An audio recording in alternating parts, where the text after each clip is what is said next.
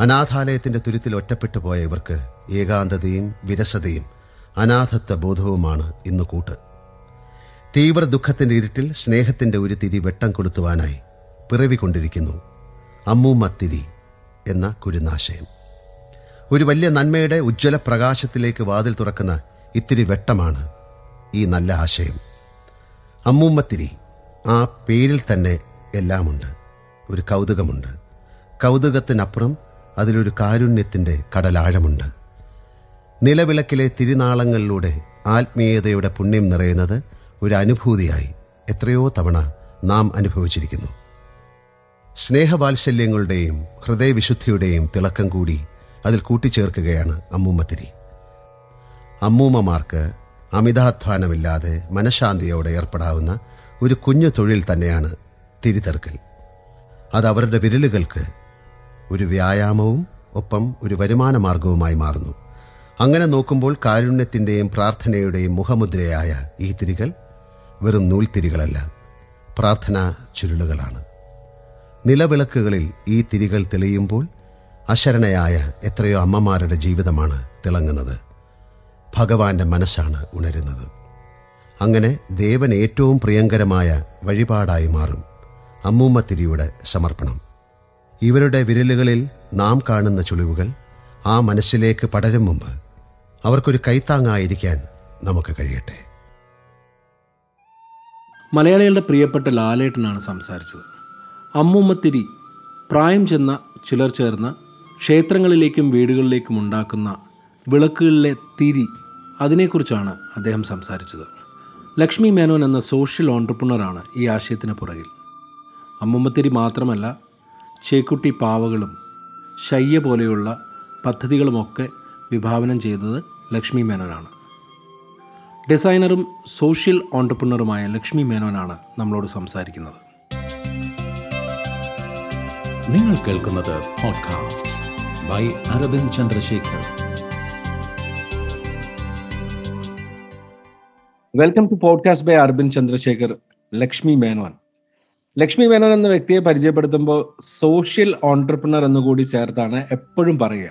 Social entrepreneur എന്ന് വിളിക്കാൻ അല്ലെങ്കിൽ അങ്ങനെ അറിയപ്പെടാനാണോ ലക്ഷ്മി മേനോൻ ഇഷ്ടം? എനിക്ക് അതിനെക്കാട്ടിലും ഒരു എന്താ ഒരു ഉത്തരവാദിത്വമുള്ള ഒരു സിറ്റിസൺ എന്ന് പറയുന്നതിനാണ് ഒരു കുറച്ചുകൂടി ഇഷ്ടം. ആ അതിൽ അങ്ങനെയുള്ളത് തോട്ടിൽ നിന്നാണ് ഈ ഓണ്ടർപ്രണർഷിപ്പിലേക്കും സോഷ്യൽ ഓണ്ടർപ്രണർഷിപ്പിലേക്കൊക്കെ പോയതേ. അപ്പോ റെസ്പോൺസിബിൾ സിറ്റിസൺ എന്നറിയപ്പെടാൻ ഇഷ്ടമാണ്. റെസ്പോൺസിബിൾ സിറ്റിസൺ ലക്ഷ്മി ചേച്ചിയെ കാണുമ്പം അല്ലെങ്കിൽ ലക്ഷ്മി മേനോൻ എന്ന് പറയുന്ന ഒരു വ്യക്തിയെ കാണുമ്പം യു ആർ ഓൾവേസ് ഹാപ്പി ഇത്രയും പ്രോജക്ട്സ് ഡിസൈൻ ചെയ്യുന്നു.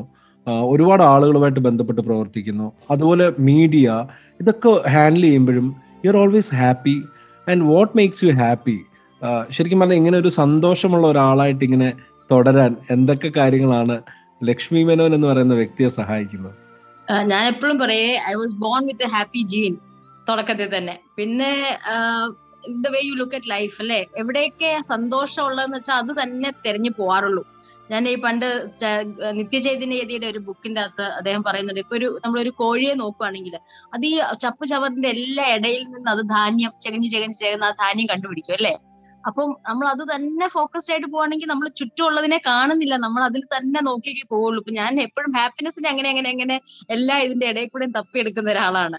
എന്റെ ഫോക്കൽ പോയിന്റ് അതാണ്. അപ്പം it's very easy to find സ്കൂളിലും കോളേജിലും ഒക്കെ ഒരു പഠിച്ചൊരു കാലം. അതിനെ കുറിച്ചുകൂടെ ഒന്ന് പറയുക. കോട്ടയത്തായിരുന്നു. ജനിച്ചു വളർന്നതെല്ലാം. അപ്പൊ അവിടെ Mount Carmel C M S B C M ഒക്കെ ആയിരുന്നു. സ്കൂളിങ്ങും കോളേജും എല്ലാം. പിന്നെ ചെന്നൈയിൽ പോയി ഫാഷൻ ഡിസൈനിങ് ചെയ്തു. പിന്നെ ഇന്റീരിയർ ഡിസൈനിങ് ചെയ്തു. പിന്നെ യു എസിൽ പോയിട്ട് ജുവല്ലറി ഡിസൈനിങ് ചെയ്തു.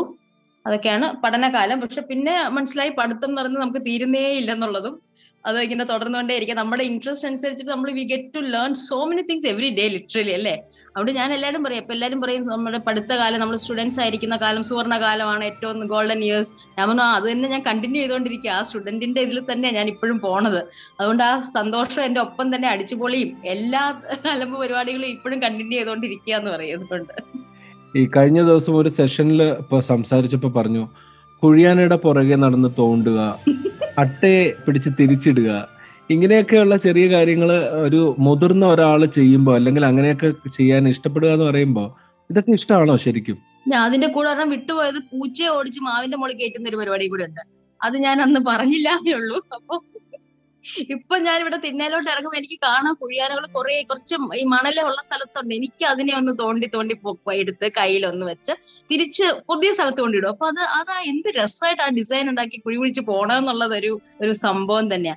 അതിപ്പോ നമ്മളൊരു ഒരു വേറൊരു ഈച്ചയെ കൊണ്ടിട്ട് അതിനൊരിക്കലും ചെയ്യാൻ പറ്റില്ല. ഇത് സോ യുണീക് ടു കുഴിയാന അല്ലേ? അപ്പോ അത് ഞാൻ വളരെ താല്പര്യം ഈ പറഞ്ഞ പോലെ അട്ടയെ കാണുമ്പോ ഈ ന്യൂ ജനറേഷൻ അട്ടയ്ക്ക് ഇപ്പൊ അതുപോലത്തെ പണ്ടത്തെ പോലെ കോയിലിംഗ് ഇതുണ്ടോ എന്ന് അറിയാൻ വേണ്ടിട്ട് ഞാനൊന്ന് പതുക്കെ തോണ്ടി നോക്കാറുണ്ട്.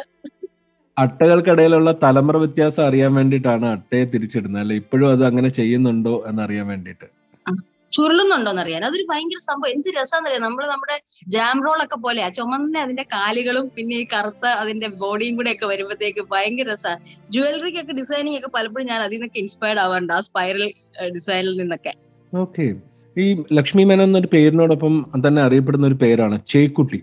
ഇപ്പൊ രണ്ടായിരത്തി പതിനെട്ടിലെ പ്രളയ സമയത്ത് അങ്ങനെ ഒരു ആശയമായിട്ട് മുന്നോട്ട് വന്നു. എനിക്ക് ഓർമ്മയുള്ളത് കേരളത്തിലെ ഭൂരിപക്ഷം ജനതയ്ക്ക് ആ ഒരു പ്രളയം ഈ നൂറ്റാണ്ടിലെ ഒരു പ്രളയവുമായിട്ട് ബന്ധപ്പെട്ട ഒരുപാട് ബുദ്ധിമുട്ടുകളും അവർക്ക് എല്ലാവർക്കും ഒരു ഓർമ്മയുണ്ടാവും. അപ്പൊ ഈ ഒരു ചേക്കുട്ടി എന്ന് പറയുന്ന ഒരു ആശയം ഇപ്പൊ നമ്മളൊക്കെ പല കാര്യങ്ങളും ആ സമയത്ത് കണ്ടു. ഒരുപാട് ആളുകൾ സഹായിച്ചു. അല്ലെങ്കിൽ ഈ പറയുന്ന പ്രളയത്തിൽ അനുഭവപ്പെട്ട ആൾക്കാരെ കേരളത്തിലെ ജനത ഒന്നാകെ സഹായിക്കാൻ മുന്നിട്ട് ഇറങ്ങുകയൊക്കെ ചെയ്തു.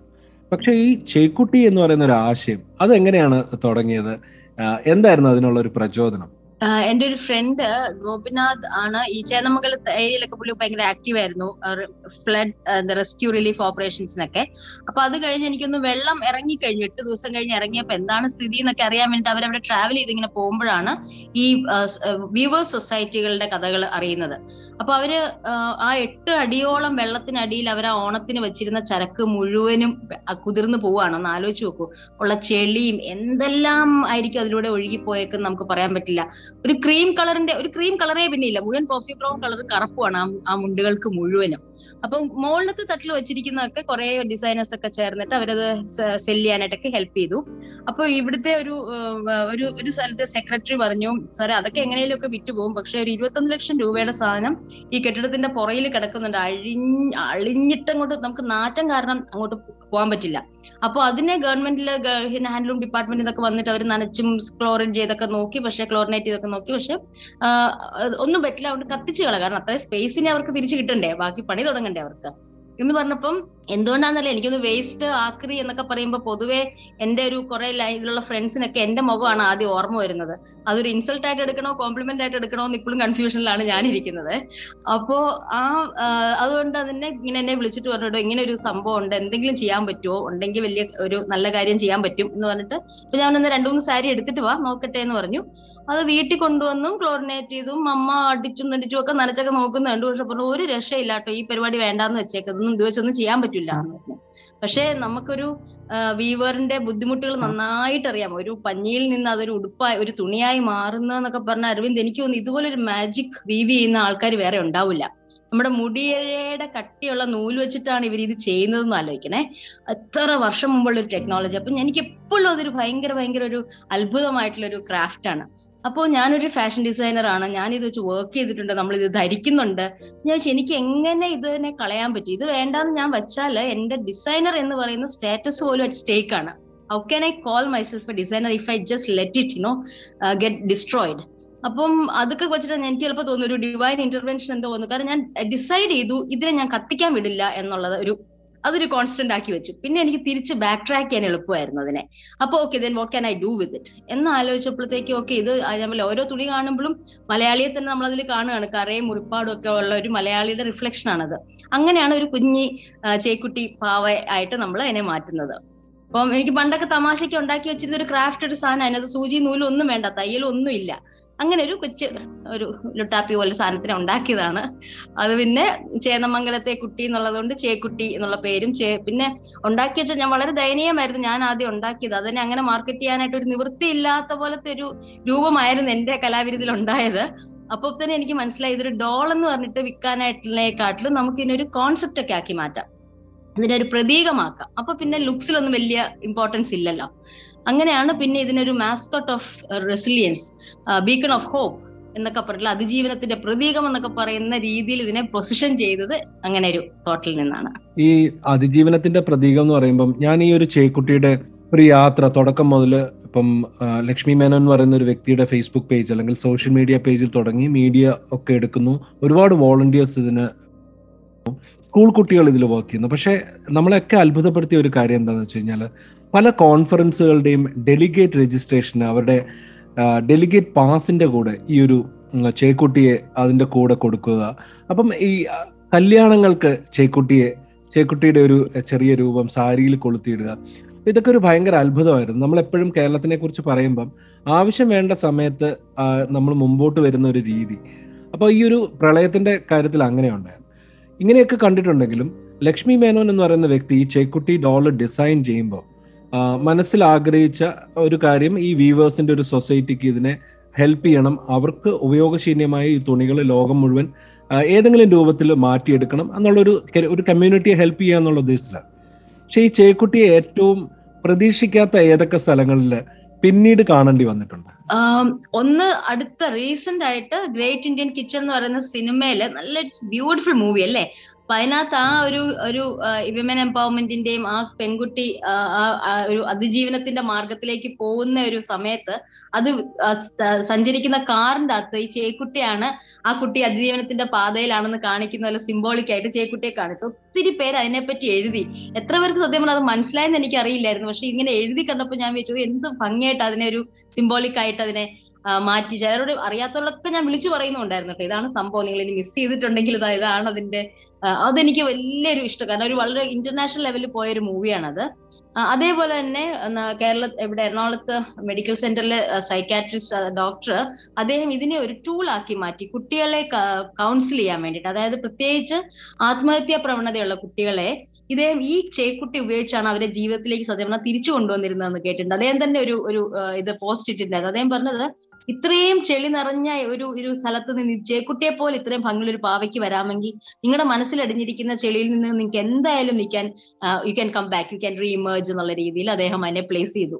അതൊക്കെ നമുക്ക് എന്താ ഒരു ഒരു അതിന്റെ ഒരു പവർ കണ്ടോ ശരിക്കും പറയുമ്പോഴേ? നമ്മൾ ഇത് ഉണ്ടാക്കുമ്പോൾ ഇതൊന്നും ആലോചിച്ചില്ല പക്ഷെ ആൾക്കാർ എത്രയൊക്കെ നിർവചനം അതിനെ കൊടുത്തേന്ന് പറയുമ്പോഴത്തേക്കും ദാറ്റ് വാസ് ഒരു ഒരു നമുക്ക് പറയാൻ വയ്യാത്ത സന്തോഷമാണ്. ഈ ചേക്കുട്ടിയും കൊണ്ട് പിന്നീട് സിലിക്കൺ വാലിയിലേക്ക് ലക്ഷ്മി മേനോൻ പോയി അല്ലേ? ഞാൻ ഞാനുണ്ട് ഇത് കുഞ്ഞുമാവ ഉണ്ടായി നാലാം ദിവസം ഞാൻ യു എസിലേക്ക് പോവാണ് അപ്പൊ ഞാൻ പറയും വരാപ്പുഴ പാലത്തിൽ നിന്ന് ഗോൾഡൻ ഗേറ്റ് ബ്രിഡ്ജിലേക്കാണ് നേരെ പോണത്. അപ്പോ നമ്മൾ ആ ഫ്ലൈറ്റ് ജേർണി മുഴുവൻ നമ്മൾ വെറുതെ ഒരു രസമായിട്ട് സ്റ്റോറി പോലെ ഇവിടുന്ന് പോകുന്നതും ഫ്ലൈറ്റിൽ അവിടെ ഇറങ്ങുന്നതും അത് കഴിഞ്ഞിട്ട് ഞാൻ ഈ ചേന്നമംഗലം സാരികളൊക്കെ ആയിട്ടാ ഞാൻ പോണേ. കാരണം യു എസിൽ കുറെ സെഷൻസ് നടത്തിയിട്ട് അവിടെ നിന്നൊക്കെ പൈസ നമുക്ക് റേസ് ചെയ്യാമല്ലോ എന്ന് വിചാരിച്ചത്. അപ്പൊ സാധനം എന്റെ കയ്യിലുണ്ട്. അപ്പൊ ഞാൻ എയർപോർട്ടിൽ ചെല്ലുമ്പോഴൊക്കെ സാധനം കയ്യിലുണ്ട്. സാധനം കയ്യിലുണ്ടെന്നും പറഞ്ഞിട്ടാണ് ചേന്നമംഗലം സാരി കയ്യിലുണ്ടെന്ന് പറഞ്ഞിട്ടാണ് നമ്മൾ പോണത്. വെറുതെ ഒരു തമാശ. കാരണം ഇങ്ങനെ കുറെ ബിൽഡപ്പ് വേണം ഇങ്ങനത്തെ സംഗതികളൊക്കെ ശരിക്കും പറഞ്ഞാൽ ആൾക്കാരിൽ എത്തിക്കാനേ. ചുമ്മാ ഒരു കോൺസെപ്റ്റ് എന്ന് പറഞ്ഞ കാര്യമില്ല. അതിനൊരു കണ്ടിന്യൂറ്റി വേണം. ഇങ്ങനെ അത് ആൾക്കാരുടെ മനസ്സിൽ എപ്പോഴും ഇതിനെ ഫ്ലോട്ട് ചെയ്ത് നിർത്തണം നമ്മൾ അപ്പൊ അതിനുവേണ്ടി ഇങ്ങനെ കുറെ എക്സസൈസസ് ചെയ്യുന്നുണ്ടായിരുന്നു. അപ്പൊ പിന്നെ ആൾക്കാരും അതിനെ രണ്ട് കൊച്ചു കുഞ്ഞുങ്ങളെയും കൊണ്ട് ഞാൻ പോയ പോലത്തെ ഒരു ഇമോഷൻ ആയിരുന്നു ആൾക്കാർക്കും. അപ്പൊ ചേക്കുട്ടി കഞ്ഞി കുടിച്ചോ? ചേക്കുട്ടി ഉറങ്ങിയോ? എന്നൊക്കെ ചോദിച്ചിട്ടാണ് നമുക്ക് പിന്നെ മെസ്സേജസ് ഫേസ്ബുക്കിൽ വന്നോണ്ടിരുന്നത് ഇപ്പൊ ചേക്കുട്ടി വാ എന്ത് ചെയ്യുവാ? എന്നൊക്കെ ചോദിച്ചിട്ട് അപ്പൊ അങ്ങനെ അതിനെ ഒരു ഒരു രണ്ട് കുട്ടികളാക്കി തന്നെ നമ്മൾ ശരിക്കും ആ ഞാൻ കൊണ്ടുപോയ രണ്ടെണ്ണത്തിനെ മാറ്റുമായിരുന്നു അവർ waiting for my updates U എസിൽ ജെറ്റ് ലാഗ് ഉണ്ടോ കുഞ്ഞുങ്ങൾക്ക് എന്നൊക്കെ ചോദിച്ചിട്ടൊക്കെ. അത് കഴിഞ്ഞിട്ട് ഗൂഗിളിലെ ഗോപി കല്ലായിൽ എന്ന് പറയുന്ന ഗൂഗിളിലെ ചീഫ് ഇവാഞ്ചലിസ്റ്റ് ആണ്. അദ്ദേഹത്തിനെ വിളിക്കുമ്പോഴും ഞാൻ ഇങ്ങനെയൊക്കെ പറയുമ്പോൾ അയ്യോ ലക്ഷ്മി എന്റെ ഫാമിലി ഞാനും ഒരു ചേക്കുട്ടിയാണ്. എന്റെ അമ്മയും സിസ്റ്റേഴ്സും ഒക്കെ ഇങ്ങനെ ഫ്ലഡിൽ പെട്ടുപോയിരുന്നു. എന്നിട്ട് നേവി അവരൊക്കെ വന്നിട്ടാണ് ഹെൽപ്പ് ചെയ്തത്. അപ്പൊ എനിക്കും അതിനകത്തൊരു റോൾ വേണം ചേക്കുട്ടിയുടെ എന്നുള്ള പോലെ. പുള്ളി അങ്ങോട്ട് ഇൻവൈറ്റ് ചെയ്യുകയും അത് അങ്ങനത്തെ പറഞ്ഞു വെച്ചാൽ ഇന്നത്തെ ദിവസമായിട്ട് കഷ്ടമില്ലെങ്കിൽ ഞങ്ങൾ ഇവിടുത്തെ എൽ ഇ ഡി സ്ക്രീനിൽ മുഴുവനും ചേക്കുട്ടിയെ ഞങ്ങൾ പ്ലേ ചെയ്തേനെ. ഇവിടെ നമ്മൾ ഡിസ്പ്ലേ ചെയ്തേനെ. അപ്പം അന്ന് നമ്മുടെ ഇദ്ദേഹം അന്ന് സുന്ദർ പിച്ചായി അന്ന് ഇല്ലാത്ത ദിവസമായിരുന്നു. ആക്ച്വലി ആ ദിവസമേ എനിക്കും പറ്റുള്ളായിരുന്നു. കാരണം തിരിച്ചു പോരാൻ തിരക്കുള്ളതുകൊണ്ട്. ഇല്ലെങ്കിൽ അദ്ദേഹത്തെയൊക്കെ കണ്ടു ചിലപ്പോൾ ഒരു ചേക്കുട്ടിയൊക്കെ കൊടുത്തു പോന്നേനെ. നല്ലൊരു യാത്രയായിരുന്നു ചേക്കുട്ടികളുടെ. ചേക്കുട്ടി അങ്ങനെ ഇന്റർനാഷണൽ ആയി അല്ലേ? അത് പിന്നെ എത്ര സ്ഥലങ്ങൾ ഇപ്പം എന്താ ആർക്കിടെക്ചർ സർവേ ഓഫ് ഇന്ത്യയുടെ എ എസ് ഐയിലുള്ള ഒരു കുട്ടി ഇതുപോലെ പല പല മോണുമെന്റ്സിന്റെ അടുത്ത് പോയിട്ട് ഈ ചേക്കുട്ടി ആർക്കിടെക്ചർ അല്ലെങ്കിൽ monuments through the eyes of Chekutty. ഇങ്ങനെയൊക്കെയാണ് ഓരോരുത്തർ ഒരു സീരീസ് ആയിട്ട് വന്നുകൊണ്ടിരുന്നിരുന്നത് എവിടെ പോകുമ്പോഴും മൗണ്ടനിയറിംഗിന് പോയി ട്രെക്കിങ്ങിന് പോയി എവിടെ പോകുമ്പോഴും കയ്യിൽ ചേക്കുട്ടിയെ വെച്ചിട്ട് ആ ലൊക്കേഷനിൽ നിന്ന് ഫോട്ടോ എടുക്കുന്നവരുണ്ടായിരുന്നു. ഡാൽ ലേക്കിൽ പോയിട്ട് ഹിമാലയത്തിൽ പോയിട്ട് ഒക്കെ. ശരിയാണ് ഇത് ക്യാരി ചെയ്യാൻ എളുപ്പമുള്ള ഒരു വളരെ കുഞ്ഞായതുകൊണ്ട് തന്നെ നമുക്ക് ഒരു കമ്പാനിയൻ പോലെ നമ്മുടെ കൂടെ ഇങ്ങനെ കൊണ്ടു നടക്കാൻ ഒരു കൗതുകം ഉണ്ടല്ലോ അതിനെ കാണുമ്പോഴൊരു കൗതുകം. ആ ക്യാമറ ബാഗിലൊക്കെ ഇടുകയാണ് ക്യാമറ ബാഗിൽ ഇടുകയാണ് അതുപോലെ ഹെൽമെറ്റിൽ ഇട്ടുകൊണ്ട് പോവാണ്. സൈക്ലിങ്ങിന് പോകുമ്പോൾ ആ ചേക്കുട്ടിയാണ് എന്റെ കമ്പാനിയൻ ഒരു ഒരു നോർത്ത് ഇന്ത്യയിൽ ഒരാൾ പറയാ ഒരു ബഞ്ച് ഓഫ് ചേക്കുട്ടി അങ്ങനെ മിററിന്റെ ഇതിനകത്ത് ഇട്ടിരിക്കുക കാറിന്റെ എന്നിട്ട് പറയാ അതേ ഇവന്മാര് വീട്ടിൽ ഇരുന്ന് ബോറടിച്ചു ഒന്ന് കറക്കാൻ ഇറങ്ങിയേക്കും പറഞ്ഞിട്ട് പോയിട്ട്. അതൊക്കെ എന്തായിരുന്നു എന്നറിയാമോ നമുക്ക് ആ ഇമോഷൻ എന്നിട്ട് പോയിട്ട് പാട്ടൊക്കെ ഇട്ട് അവർ ഹാപ്പി ആയി. നമ്മൾ തിരിച്ചു കൊണ്ടുവരും അവന്മാരെ എല്ലാം അവരുടെ ജീവിതത്തിന്റെ ഭാഗമായിട്ട് മാറി. ഭാഗമായി. മനോരമയിലെ ഒരു കാർത്തിക ഉണ്ട് ജേർണലിസ്റ്റ് അപ്പൊ കാർത്തിക ഇതിനെ മുഴുവനും ജനലിന് മുഴുവൻ ഇങ്ങനെ അല്ല കേട്ടലിൽ തൂക്കിയിട്ട് എന്നിട്ട് പറയാ എനിക്ക് പെൺകുഞ്ഞുങ്ങൾ ഇല്ലാത്ത സങ്കടം മാറിയത് ഇപ്പോഴാ ലക്ഷ്മി. ചേക്കുട്ടികൾ വീട്ടിൽ വന്നതോടെയാണെന്ന്. ആ ഇതിനെ കുറിച്ച് പറഞ്ഞപ്പോഴാണ് ഈ ഹൈലി എഡ്യൂക്കേറ്റഡ് ആയിട്ടുള്ള ഒരാൾ ഒരു ഗവൺമെന്റ് സ്ഥാപനത്തിൽ പ്രത്യേകിച്ചും അച്ഛൻ ഒരു വലിയൊരു പൊതുമേഖലാ സ്ഥാപനം അല്ലെ?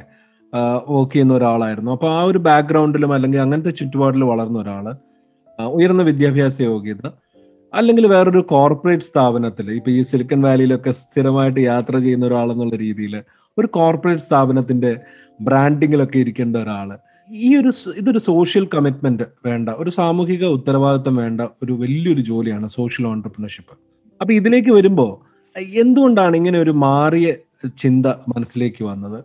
ഇതിനകത്ത് ഒരുപാട് ചാലഞ്ചസ് ഉണ്ട്. അപ്പൊ ഇതൊക്കെ ഇതിലേക്കൊക്കെ ഇറങ്ങാനുള്ള ഒരു പ്രചോദനം എന്തായിരുന്നു? എനിക്ക് ഒത്തിരി അപ്ബ്രിങ്ങിങ്ങിനേക്കാണ് കേട്ടോ അതിന്റെ പറയാനുള്ളത്. അച്ഛനും അമ്മയുടെയും അവരുടെ തോട്ട് പ്രോസസ് എന്നൊക്കെ പറഞ്ഞാൽ നമ്മൾ ഒരു പ്രിവിലേജ് ഫാമിലിയിലാണ് ജനിച്ചതെങ്കിൽ that along with that comes huge responsibility എന്നുള്ളത് ഡേ വൺ തൊട്ട് പറഞ്ഞ് തലയിൽ വെച്ചിട്ടുണ്ട്. ഒരു സംഭവം nothing comes for free Lakshmi ഇപ്പൊ ഈ വീട്ടിൽ ജനിച്ചിട്ടുണ്ടെങ്കിൽ ലക്ഷ്മിയുടെ ഒരു ക്രെഡിറ്റും കൊണ്ടല്ല.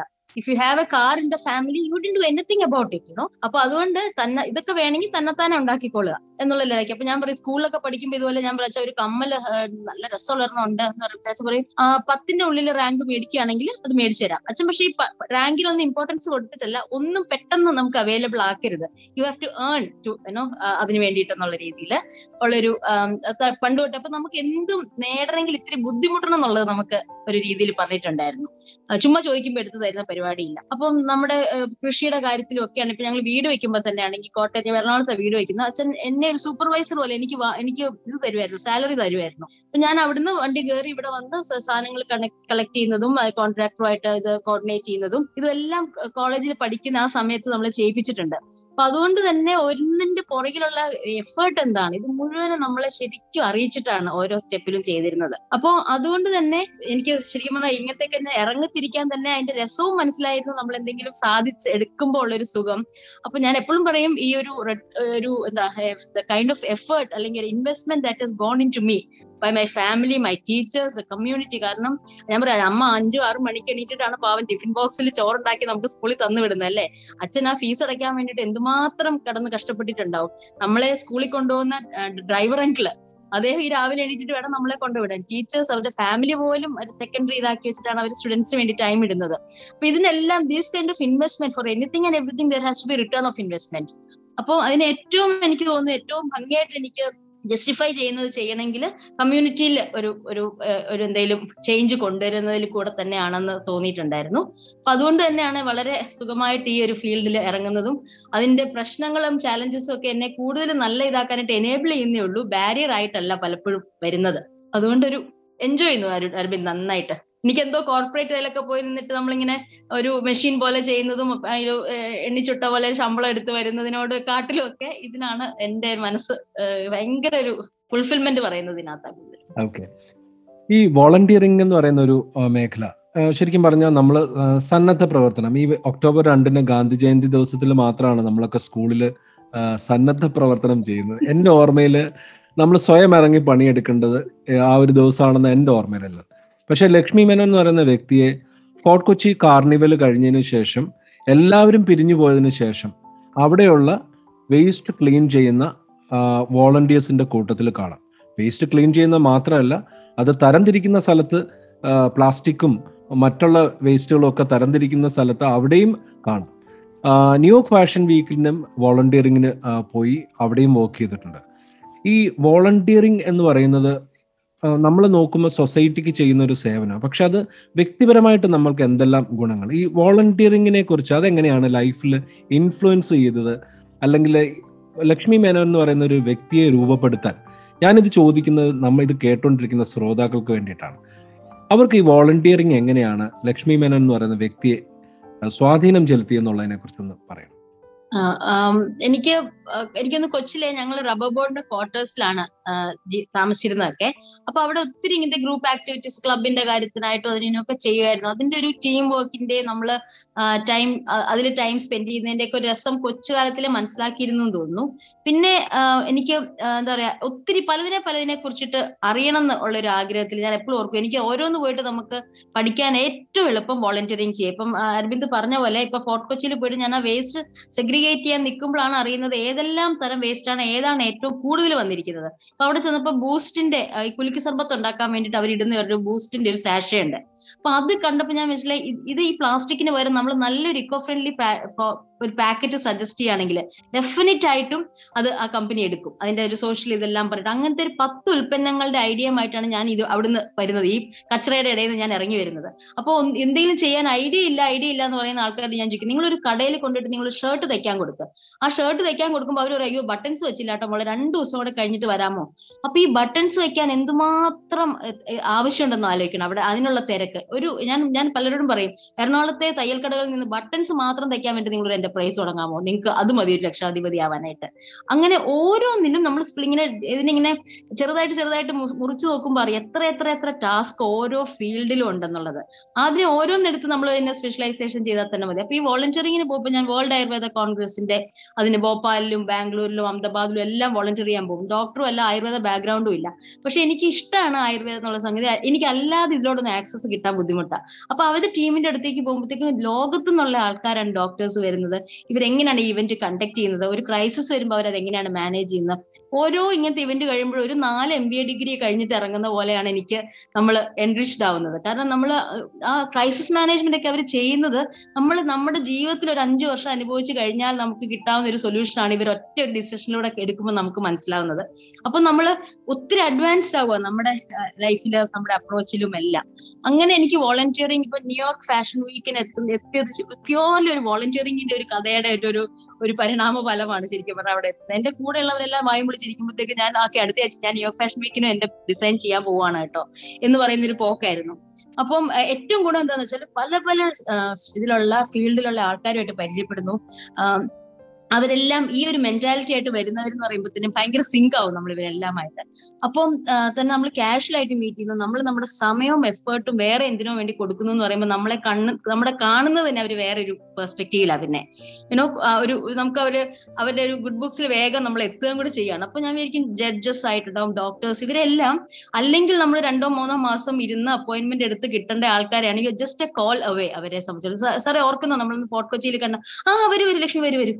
ഇങ്ങനെയാണ് നമുക്ക് അത് കിട്ടുന്നത്. അപ്പൊ നെറ്റ്വർക്കിങ്ങിനും ജെനുവിൻ ആയിട്ട് ഞാൻ പറഞ്ഞ ഒരു വെറുതെ ഒരു ആവശ്യമില്ലാത്തതല്ല ഞാൻ പറഞ്ഞത്. ജെനുവിൻ ആയിട്ട് നമുക്ക് നല്ല ആൾക്കാരെ കണ്ടുപിടിക്കാനൊക്കെ പറ്റുന്ന ഒരു ഒരു സംഭവമാണ് ഈ വോളണ്ടിയറിംഗ് എന്ന് പറയുന്നത്. അതുകൊണ്ട് ചെണ്ടപ്പുറത്ത് കോൽ വയ്ക്കുന്നിടത്ത് എല്ലാം ഞാനുണ്ട്. ആധ്യാത്മ രാമായണത്തിന്റെ എന്തെങ്കിലും ഇത് നടക്കുന്നുണ്ട് അവിടെയും വിളമ്പാനും അതിനൊക്കെ പോകും. അപ്പോഴായിരിക്കും നമ്മൾ അതിനകത്തെ ഉള്ള ഒരു വലിയൊരു അഗ്രഗണ്യനായിട്ട് ഒരാളെ കാണുന്നത്. എളുപ്പം ഇങ്ങനെയുള്ള സമയത്ത് ഇങ്ങനെ ആൾ പല പല ഫീൽഡ് അപ്പൊ ഞാൻ എന്നെ തന്നെ ഒരു ജനറലിസ്റ്റ് എന്നാണ് ഞാൻ വിളിക്കുന്നത്. കാരണം പലതിനെ കുറിച്ചിട്ടുള്ള ഇപ്പം ഷയ്യ എന്ന് പറയുന്ന പ്രോജക്റ്റ് ചെയ്ത് അത് ഫാഷൻ ഡിസൈനർ എന്നുള്ള നിലയ്ക്ക് അവിടെ ഒരു ടൈലറിംഗ് യൂണിറ്റിന്റെ സോഴ്സിൽ ഇങ്ങനെ വെട്ടുകഷ്ണം വരും എന്നുള്ള ആ ഒരു ഇൻഫർമേഷൻ ആണ് ഷയ്യ എന്ന് പറയുന്ന ഒരു സംഭവം വേൾഡ് എക്കണോമിക് ഫോറത്തിൽ എത്താനുള്ള കാരണം. അപ്പോ അങ്ങനെ ഇതിലെല്ലാം വോളണ്ടിയറിംഗ് ആണ് എന്നെ സംബന്ധിച്ച്. ആ പേര് കുട്ടികളിലെല്ലാം ഇത് സ്കൂളിൽ നിങ്ങൾ കമ്പൽസറി ആക്കി വെക്കേണ്ട ഒരു സംഭവമാണ് ഈ വോളണ്ടിയറിംഗ് എന്ന് പറയുന്നത്. കാരണം നമ്മൾ അത്രയും സ്കില്ല് നമ്മൾ അക്യൂർ ചെയ്യാണ് ഓരോ ഇവന്റും ഓരോ എക്സ്പീരിയൻസ് കഴിയുമ്പോഴത്തേക്കും. പറഞ്ഞതുപോലെ ഒരു ഡിസൈനറായിട്ടാണ് ജീവിതം തുടങ്ങുന്നത്. ഇന്റീരിയർ ഡിസൈനിങ് രംഗത്തും ലക്ഷ്മി മേനോൻ പ്രവർത്തിച്ചിട്ടുണ്ട്. ഈ- ഇതിലേക്ക് എങ്ങനെ? ഒരു ചെറിയ പ്രായം മുതൽ ഇപ്പം അച്ഛൻ സ്വന്തം വീടിന്റെ ഡിസൈനിങ്ങിലും അല്ലെങ്കിൽ അതിന്റെ ഒരു വീട് വീടാകുന്നത് വരെ മകളെ ഈ പറഞ്ഞ വോളണ്ടിയറിങ് വേണമെങ്കിൽ അവിടെ നിന്നാണ് പഠിച്ചതെന്നൊക്കെ വേണമെങ്കിൽ പറയാം. പക്ഷെ ഈ ഡിസൈനിങ്ങിലേക്ക് എങ്ങനെയാ താല്പര്യം വന്നത്? അങ്ങനെ ഒരു താല്പര്യം ചെറിയ പ്രായം മുതലേ ഉണ്ടായിരുന്നു. ആ വളരെ കൊച്ചിലെ തന്നെ. ഇപ്പൊ ഞാൻ ആലോചിക്കുന്നുണ്ട് സ്കൂളിൽ പഠിക്കുമ്പോ നമ്മൾ ശനി ചിലപ്പോ ശനിയാഴ്ച എക്സ്ട്രാ ക്ലാസ് വരുമല്ലോ. അന്ന് കളർ ഡ്രസ് ഇടാം. ആ കളർ ഡ്രസ് ഇടാൻ വേണ്ടിയിട്ട് എന്റെ ഞാൻ ആ ഒരു ആ ഇടുന്ന ഉടുപ്പിന് മാച്ച് ചെയ്യുന്ന കമ്മൽ അതിന്റെ ആ തുണിയുടെ ഒരു കഷ്ണം എടുത്ത് ഒട്ടിച്ച് കമ്മലിൽ വെക്കും. അതിന്റെ ഒരു കൊച്ചു ബോ ഉണ്ടാക്കി ചെരുപ്പിൽ വെക്കും. അന്നത്തെ ദിവസം എന്ന് പറയുന്ന എക്സൈറ്റ്മെന്റ് മുഴുവൻ ഇതിനാണ്. അപ്പം അന്ന് തൊട്ടേ ഈ ക്രിയേറ്റീവ് ഫീൽഡായിരിക്കും ഫാഷൻ ഡിസൈൻ ആയിരിക്കും എന്നുള്ളൊരു താല്പര്യമുണ്ട് ഞാൻ ആലോചിക്കുന്നുണ്ട് പത്താം ക്ലാസ് പഠിക്കുമ്പോൾ ഹോൾ ടിക്കറ്റ് മേടിക്കാൻ പോകണമെങ്കിൽ കളർ ഡ്രസ് ഇട്ട് പോവാം. ആ സ്റ്റഡിയിൽ പല പകുതി ദിവസം ഹോൾ ടിക്കറ്റിന് മേടിക്കാൻ പോകുമ്പോൾ ഇടേണ്ട ഉടുപ്പിന്റെ ഡിസൈനിങ്ങിലായിരുന്നു ഞാൻ കൂടുതൽ സമയം കളഞ്ഞിരുന്നത്. അപ്പം അമ്മയൊക്കെ പറഞ്ഞു നോക്കി ഇത് തന്നെയാണെന്ന് ഉറപ്പാണ്. അപ്പൊ എൻ ഐ എഫ് ടി പോലത്തെ സ- അങ്ങനത്തെ തന്നെ നോക്കിയാൽ മതി. എന്നാണ് അപ്പൊ വളരെ ക്ലിയർ ആയിട്ട് മനസ്സിലായി. പക്ഷെ നമ്മൾ ആ, ഇപ്പൊ ഞാൻ ആ വീട് പണിയുടെ സംഗതി ശരിക്കും പറഞ്ഞാൽ എന്നെ ഇന്റീരിയർ ഡിസൈനിങ്ങിലേക്ക് പോകാൻ എനിക്ക് ഇത്രയും പെട്ടെന്ന് ഒരു ഒരു ഒരു പ്ലാൻ കണ്ടാൽ എനിക്ക് ത്രീ ഡി ഇതായിട്ട് വിഷ്വലൈസ് ചെയ്യാമെന്നൊന്നും എനിക്ക് അന്ന് അറിഞ്ഞൂടായിരുന്നു. അതിനകത്ത് ഇൻവോൾവ് ആയപ്പോഴത്തേക്ക് മനസ്സിലായി എനിക്ക് അപ്പൊ തന്നെ എനിക്ക് ഭിത്തിയും ഇതും എല്ലാം എനിക്ക് അതിനകത്തോട് നടക്കാൻ പറ്റും ഒരു ഒരു പ്ലാൻ കണ്ടു കഴിഞ്ഞാൽ അപ്പൊ വിചാരിച്ചു ഓക്കെ എന്നാൽ അതിലൊന്ന് കുറച്ച് ചെയ്യാം. അപ്പൊ അച്ഛൻ പറയുകയും ചെയ്തു നമ്മുടെ വീട് കഴിഞ്ഞിട്ട് ഇന്റീരിയർ ഡിസൈനിങ് പഠിക്കാൻ പോയത് നന്നായി ഇല്ലെങ്കിൽ നമ്മൾ കുത്തുവാള എടുത്തു പോയേനെ. ഉണ്ട് എന്റെ ഡിസൈൻ കഴിവുകളെല്ലാം കൂടെ ഞാൻ അതിനകത്ത് എടുത്തിട്ടേ. അപ്പോ ഇതിപ്പോ എല്ലാവരുടെയും പൈസ ഇട്ടല്ലേ നീ കളിക്കുള്ളൂ. അതുകൊണ്ട് കുഴപ്പമില്ല എന്ന് പറയായിരുന്നു. അപ്പൊ അങ്ങനെയാണ് പിന്നെ ഡി സി ബുക്സിന്റെ കോർപ്പറേറ്റ് ഓഫീസാണ് ഏറ്റവും ആദ്യമായിട്ട് ഇന്റീരിയർ ഡിസൈനിങ് ചെയ്ത ഒരു ഇറ്റ്സ് എ ഹ്യൂജ് പ്രോജക്ട് പക്ഷെ വളരെ രസമായിട്ട് അതിനെ എന്താ അവർ ഫ്രീഡം ഒക്കെ തന്ന് നമുക്ക് ചെയ്യാൻ പറ്റി. ഡി സി ബുക്സ് ചെയ്തു. അത് കഴിഞ്ഞിട്ട് പിന്നെ വേറെ എന്തെങ്കിലും ജോൺസ് കുടയുടെ കോർപ്പറേറ്റ് ഓഫീസ് ചെയ്തു. പിന്നെ ഒത്തിരി എയർപോർട്ടിൽ പല ഇത് പിന്നെ റെസ്റ്റോറന്റ്സ് അങ്ങനെ അങ്ങനെ പിന്നെ പല സ്ഥലങ്ങളിൽ വീടുകളും ഒക്കെ ആയിട്ട് ചെയ്യുമ്പോൾ നമ്മൾ ഇത്തിരി നമ്മുടെ ഒരു ഐഡിയയുമായിട്ട് ചേരുന്നവരുടെ അടുത്ത് ചേരുള്ളൂ. അല്ലാതെ വെറുതെ ഒരു ഇന്റീരിയർ ഡിസൈൻ ചെയ്യാൻ വേണ്ടിയിട്ട് ഞാൻ പ്രോജക്റ്റ് എടുക്കില്ല. കാരണം അത് കണ്ടിട്ട് വേണം വേറെ പത്ത് എണ്ണം വരാൻ എന്ന് എനിക്ക് നിർബന്ധമുണ്ട്. അപ്പൊ അതുകൊണ്ട് അങ്ങനത്തെ പ്രോജക്ട്സ് കുറച്ച് സെലക്റ്റീവ് ആയിരുന്നു അത് ചെയ്യാനായിട്ട്. പിന്നെ അതിന്റെ ഒപ്പം തന്നെ ഇപ്പം ഫാഷൻ ഡിസൈനിങ്ങിന്റെ സംഗതികളും നടന്നു പോകണ്ടായിരുന്നു. ഇതെല്ലാം സത്യം റൂൾസ് ഏതാണ്ട് സെയിം ആണ്. ഇന്റീരിയർ ഡിസൈനിങ് പറഞ്ഞാലും ഫാഷൻ ഡിസൈൻ എല്ലാം ഒരു ഒരു ഹാർമണി റിതം ഒരു പ്രൊപ്പോർഷൻ സ്കെയിൽ ഒക്കെയാണ് എല്ലാത്തിനും വേണ്ടത്. അതിന്റെ സ്കെയിൽ മാറുന്നു. ഉടുപ്പാണെങ്കിൽ കൊച്ചായിരിക്കും റൂംസ് ഇന്റീരിയർ ആകുമ്പോൾ അതിന്റെ വലിയ സ്കെയിൽ ആവുന്നു. പക്ഷെ ഈ ബേസിക് റൂൾസ് എല്ലാം സെയിം റോ മെറ്റീരിയൽസ് മാറുന്നു. മറ്റടുത്ത് സിമെന്റും ഇതും ഒരു എന്താ കേർട്ടന്റെ ഒക്കെ കാര്യം വരുത്തിയാൽ നമ്മുടെ ഉടുപ്പിൽ ഒരു കുഞ്ഞു പോക്കറ്റും ഒരു ബട്ടണും ആയിരിക്കും അതിന് പകരം വരാൻ പോണത്. അപ്പോൾ അതുകൊണ്ട് നമുക്ക് ഭയങ്കര എളുപ്പം ഷിഫ്റ്റ് ചെയ്യാൻ ഭയങ്കര എളുപ്പം ഒരെണ്ണത്തിൽ നിന്ന് മറ്റേതിനകത്തേക്ക്. ഒരു പ്രശ്നമില്ലാതെ മാത്രമല്ല ഇതിന്റെ ക്രോസിംഗ് ഓവർ ഓഫ് ആ ഒരു നോളജും ഉണ്ട്. ഇതിനകത്ത് ഉപയോഗിച്ചതിന്റെ ചില സംഗതികൾ മറ്റേ ഫീൽഡിൽ നമുക്ക് ഈസി ആയിട്ട് ഉപയോഗിക്കാം. അപ്ലൈ ചെയ്യാം. അങ്ങനെ. ഞങ്ങളപ്പോ ടു ഡയമെൻഷനിലായിട്ട് കാണുന്ന പല കാര്യങ്ങളും ലക്ഷ്മി എന്ന് പറയുന്ന വ്യക്തി കാണുന്നത് ത്രീ ഡയമെൻഷനിലായിട്ട് അല്ലേ? അപ്പൊ അതുകൊണ്ട് തന്നെ എനിക്കൊരു ചോദ്യം. ഒരു ഓപ്ഷൻ വരികയാണ്. ഒരു ലൈബ്രറി ഡിസൈൻ ചെയ്യാനും ഒരു മ്യൂസിയം ഡിസൈൻ ചെയ്യാനും വന്നാൽ ഏത് പ്രോജക്റ്റ് എടുക്കും? ഞാൻ ഇത് രണ്ടും ചെയ്തിട്ടുണ്ട്. ഇപ്പൊ ഡി സി കിഴക്കേ മുറി മ്യൂസിയം ഞാൻ ചെയ്തിട്ടുണ്ട്. ഡി സി ബുക്സിന്റെ ഇഷ്ടംപോലെ ബുക്ക് ഷോപ്സ് ചെയ്തിട്ടുണ്ട്. അതായത് എയർപോർട്ടിൽ സിയാൽ എയർപോർട്ടിലെ ഏറ്റവും ആദ്യത്തെ ഷോപ്പ് എന്ന് പറയുന്നത് ഡി സി ബുക്സിന്റെ ഷോപ്പായിരുന്നു അപ്പൊ അന്ന് കുര്യൻ സാർ ആയിരുന്നു. എയർപോർട്ട് എയർപോർട്ടും ഈ ഷോപ്പും ഒരേ ദിവസം അവർ ഇനോഗ്രേറ്റ് ചെയ്യുന്നത്. അപ്പോ രണ്ടും ചെയ്തിട്ടുണ്ട്. എനിക്ക് മ്യൂസിയം ഒക്കെ ഒരു അമേസിങ് ഓപ്പർച്യൂണിറ്റി ആയിരുന്നു. അത് അതിനകത്ത് നമ്മൾ എങ്ങനെ അതിനെ ഡിസ്പ്ലേ ചെയ്യണം എന്തെല്ലാം അവിടെ വെക്കണം എന്നൊക്കെ ഉള്ളത് ഭയങ്കര രസമായിട്ട്. അതൊക്കെ ഞാൻ പിന്നെ പിക്ചർ ഷെയർ ചെയ്യാം. എന്റെ one of my favourite projects ആണ് ഡി സി അങ്കിളിന്റെ മ്യൂസിയം കോട്ടയത്ത്. വൈക്കോൽ കൊണ്ട് ചെയ്യുന്ന ഹേ ആർട്ട് എന്ന് പറയുന്ന ഒരു പ്രോജക്റ്റ് അമ്മുമ്മത്തിരി. മോഹൻലാൽ ലാലേട്ടൻ വരെ അതിനെക്കുറിച്ച് പറയുകയൊക്കെ ചെയ്തു. ഭോപ്പാലിലെ ചേരി പ്രദേശങ്ങളിൽ വെളിച്ചെത്തിക്കാനുള്ള water bulb pen with love friendship അതായത് മത്സ്യത്തൊഴിലാളികൾക്ക് ഇൻഷുറൻസ് കൊടുക്കുന്ന ഒരു സ്കീം ഓറഞ്ച് അലേർട്ട് അതായത് മോശമായ റോഡുകളുടെ അവസ്ഥയെ സൂചിപ്പിക്കാൻ ആളുകൾക്ക് മനസ്സിലാക്കാൻ വേണ്ടി ഓറഞ്ച് അലേർട്ട് എന്ന് പറഞ്ഞ പ്രോജക്റ്റ് ഷയ്യ പി പി കിറ്റിന്റെ വേസ്റ്റ് വെച്ചിട്ടുണ്ടാക്കിയ ഷയ്യ ക്യുൾട്ട് ഇന്ത്യ സമ്മാൻ കഥകളി കഥകളി ഇങ്ങനെ ഒരുപാട് പദ്ധതികൾ. അപ്പൊ ഈ നമ്മൾ ഒരു മീഡിയയിൽ വായിക്കുമ്പോൾ നമ്മളൊരു ചേക്കുട്ടിയെ കുറിച്ചോ ഓറഞ്ച് അലേർട്ടിനെ കുറിച്ചോ അല്ലെങ്കിൽ ഒരു കഥകളി കഥകളിയെ കുറിച്ചൊക്കെ മാത്രം നമ്മൾ വായിക്കുന്നു. അത് വളരെ സക്സസ് ആവുന്നു. ഈ പറയുന്ന പോലെ വേൾഡ് എക്കണോമിക് ഫോറത്തിലും സിലിക്കൺ വാലിയിലും അല്ലെങ്കിൽ ഈ പറയുന്ന പല പല സംസ്ഥാനങ്ങളിലെ ഗവൺമെന്റുകളും ഒരുപാട് ഡിസ്കഷൻസും ഒക്കെ ഉണ്ടായിരുന്നു. പക്ഷെ ഈ പ്രോജക്റ്റ് ഒക്കെ ഡിസൈൻ ചെയ്യുന്നതിന്റെ പുറകിൽ ഒരു അധ്വാനം ഉണ്ടല്ലേ ഇത് ഈ എക്സിക്യൂഷൻ സമയത്തിന് മുമ്പുള്ള ചില ബിഹൈൻഡ് ദ സീൻസ് കഥകളുണ്ട്. അപ്പൊ ഈ ഡിസൈൻ മുതൽ എക്സിക്യൂഷൻ വരെ എങ്ങനെയാണ് ഇതൊക്കെ ചെയ്യുന്നത്? ഏതെങ്കിലും ഒരു പ്രോജക്റ്റിന്റെ ഒരു എക്സാമ്പിൾ ഒന്ന് പറയാമോ? ഓൾറെഡി നമ്മൾ ചേക്കുട്ടിയുടെ കാര്യം പറഞ്ഞു. അപ്പൊ അതല്ലാത്ത ഏതെങ്കിലും ഒരു പ്രോജക്റ്റ് ചിലപ്പോ ഓറഞ്ച് അലേർട്ട് പറയാമേ. അതെന്ന് പറഞ്ഞാൽ എനിക്ക് ഭയങ്കരമായിട്ട് ഒരു സങ്കടം വരുന്ന വെച്ചാൽ നമ്മൾ ഒരു ദിവസം രാവിലെ തിരുവനന്തപുരത്ത് പോകുമ്പോൾ ഇല്ലാത്ത ഒരു കുഴി തിരിച്ചു വരുമ്പോൾ കാണുകയാണ്. അതെന്താന്ന് വെച്ചാൽ പറയും ഇപ്പുറത്തെ ഗോപാലൻ ചേട്ടൻ അപ്പുറത്തുനിന്ന് ഒരു വയർ ഇങ്ങോട്ട് വലിക്കണായിരുന്നു.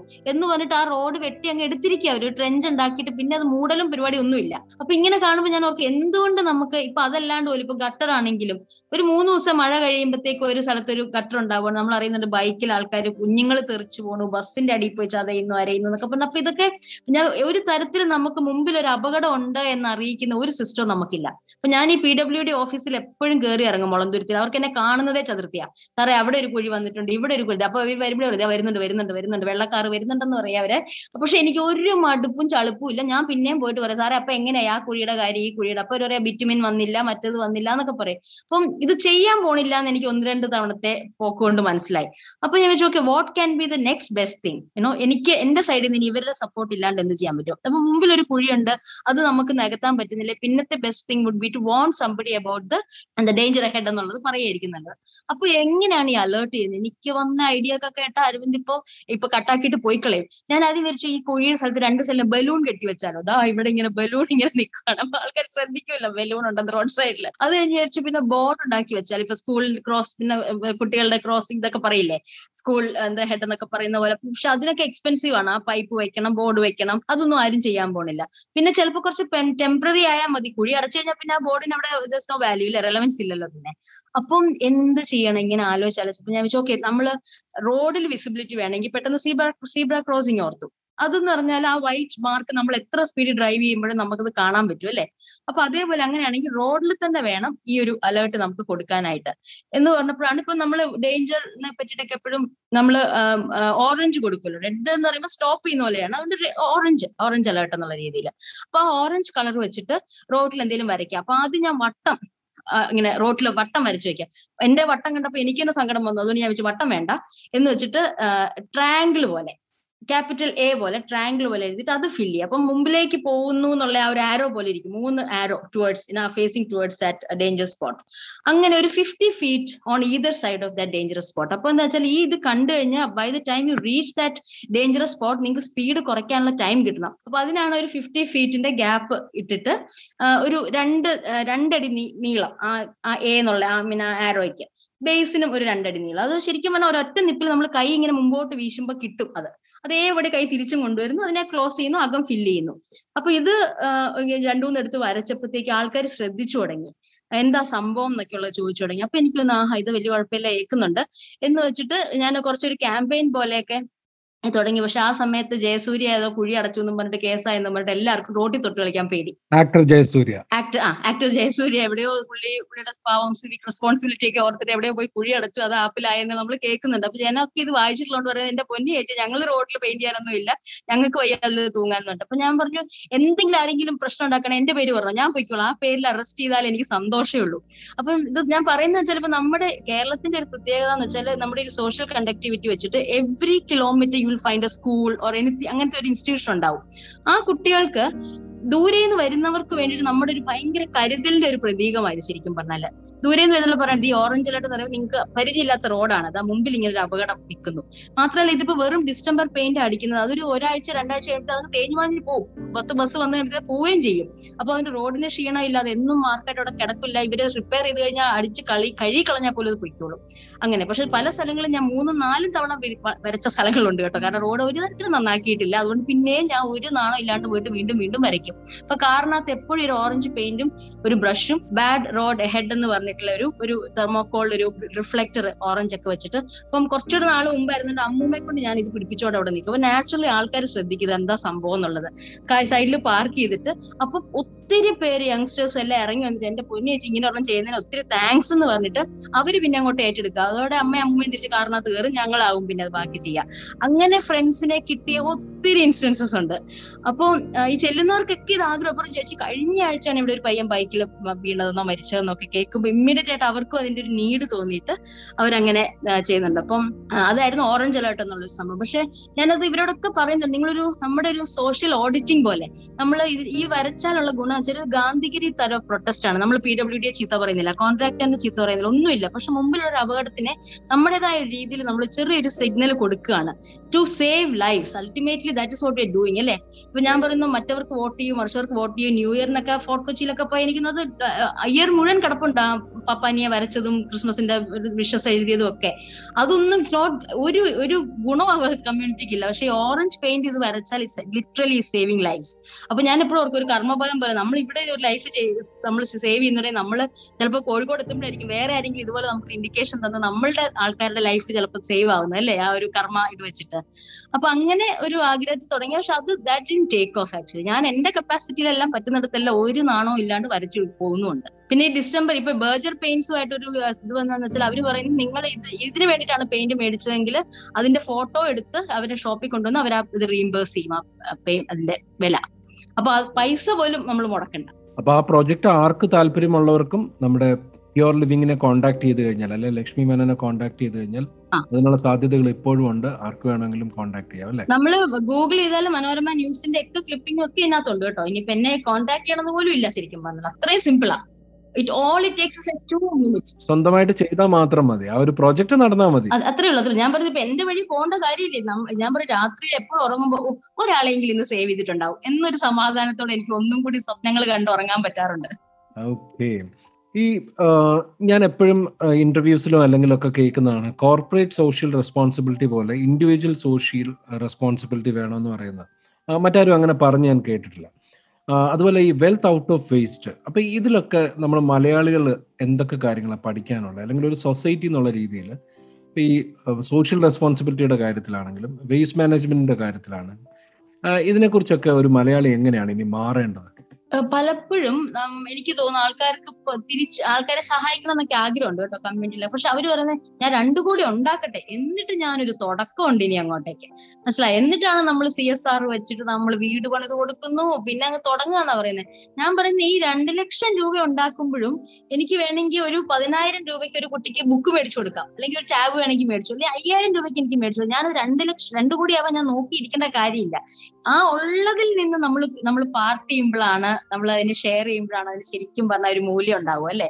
അല്ലാതെ അപ്പം അത് ഞാൻ എപ്പോഴും ഓർക്കും. പതിനായിരം രൂപയുള്ളപ്പോൾ നൂറ് രൂപ കൊടുക്കാനായിട്ട് ഞാൻ ശ്രമിക്കാറുണ്ടായിരുന്നു. അതുകൊണ്ട് തന്നെ ഇപ്പൊ സി എസ് ആറിന്റെ വെച്ചിട്ട് കാശ് മിച്ചം വെച്ചിട്ട് അതിന്റെ ടു പെർസെന്റ് ആവാൻ ഞാൻ നോക്കാറില്ല. ഇപ്പൊ ശയ്യ ചെയ്യുന്നതും അമ്മൂമ്മത്തിൽ ഇതൊക്കെ പറയുന്ന എന്റെ ഇൻഡിവിജ്വൽ സോഷ്യൽ റെസ്പോൺസിബിലിറ്റി എന്നുള്ള നിലയ്ക്ക് ഉള്ളതിൽ നിന്ന് ശരിക്കും പകുത്തു കൊടുക്കുക. അപ്പം അത് ഒരു ഗവൺമെന്റും ആരും അത് നിഷ്കർഷിക്കുന്നില്ല. പക്ഷെ it is my individual responsibility so അങ്ങനെയാണ് ഐ എസ് ആർ എന്ന് പറയുന്ന ഒരു ഒരു ടേം ഞാൻ എപ്പോഴും ഉപയോഗിക്കുന്നത്. അത് ഓരോരുത്തർക്കും ചെയ്യാം. Irrespective of what their income is you know അതിനനുസരിച്ചിട്ടുള്ള പ്രൊപ്പോർഷനേറ്റ് ആയിട്ട് ചെയ്താൽ മതി. കാരണം പത്ത് രൂപ ആവശ്യമുള്ളവന് ഈ നാട്ടിലുണ്ട് നമ്മുടെ. ആ പത്ത് രൂപയ്ക്ക് മൂല്യമുള്ള ആൾക്കാരുണ്ട്. നമുക്ക് അത് കൊടുക്കാന്നേ. അതുപോലെ വെൽത്ത് ഫ്രം വേസ്റ്റ് എന്ന് പറയുന്ന ഏറ്റവും ഒരു തമാശ നമ്മൾ എന്ത് വെച്ചിട്ടാണ് നമ്മളെ ഓരോന്നിനെ വേസ്റ്റ് എന്ന് വിളിക്കുന്നത്?